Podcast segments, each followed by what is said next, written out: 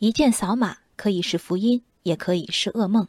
昨天，安徽池州一高校一扫码手机就被淋湿的吐槽，成为社交媒体上的一大笑点。据学生投诉，他们想在学校宿舍洗热水澡，必须要先下载专门的 App，在 App 中充值，每次洗澡前使用蓝牙与淋浴装置连接，并扫描位于淋浴开关下方二维码。因担心手机被淋坏，有学生直言宁愿脏一点儿。采访中，学生还特别提到，付款必须的浴室蓝牙功能时好时坏。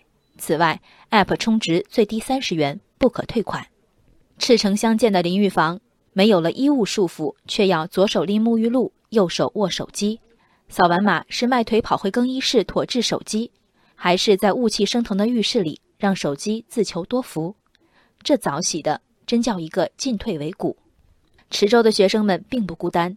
在本月另一条新闻中，长沙理工大学推出的扫码洗澡服务，同样被学生指一张卡就能解决的问题，非要要无数个 App。对此，校方回应，如此调整是为方便学生。此前有不少学生抱怨卡太多，有热水卡、饭卡、洗衣卡等，多至五六种，而许多学生并不领情，除了担心带手机进浴室发生手机掉落、进水等事故。还难免要用湿着的手点击屏幕结束洗澡，手机支付培养出新一代的消费习惯。曾经琳琅满目、给人以生活秩序感的卡包，一夜之间成了尴尬的累赘。卡太多的抱怨，我相信确有其事。去卡化，我相信也是校方真诚的努力。但扫码买饭可以，扫码洗衣可以，扫码洗澡合适吗？对学生好评的追求。蒙蔽了学校对手机使用场合的基本判断，听不见学生呼声的学校当然不是好学校。以学生呼声为学生工作的首要指南，过犹不及。事实上，有扫码洗澡的学校澄清，洗澡并不需要随身携带手机，学生只需要在洗澡前打开 App，澡堂的控制阀门只有在开热水时才会启动计费，学生洗完澡后再关手机即可。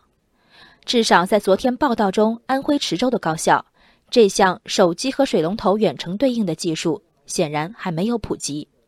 而即便普及，不断调试系统的成本与携带一张随处可放、皮实防水的卡片相比，真的值得吗？学生之呼是学校之应的重要参考，而非一锤定音的工作安排。学校一旦背负立竿必见影的道德压力，随之而来的难免是动作的走样。听说大家对海底捞式的大学不吝赞美，哪怕海上捞，大学的决策仍要有一定之规。人生海海，见微知著。我是静文，往期静观音频，请下载中国广播 app 或搜索微信公众号“为我含情”。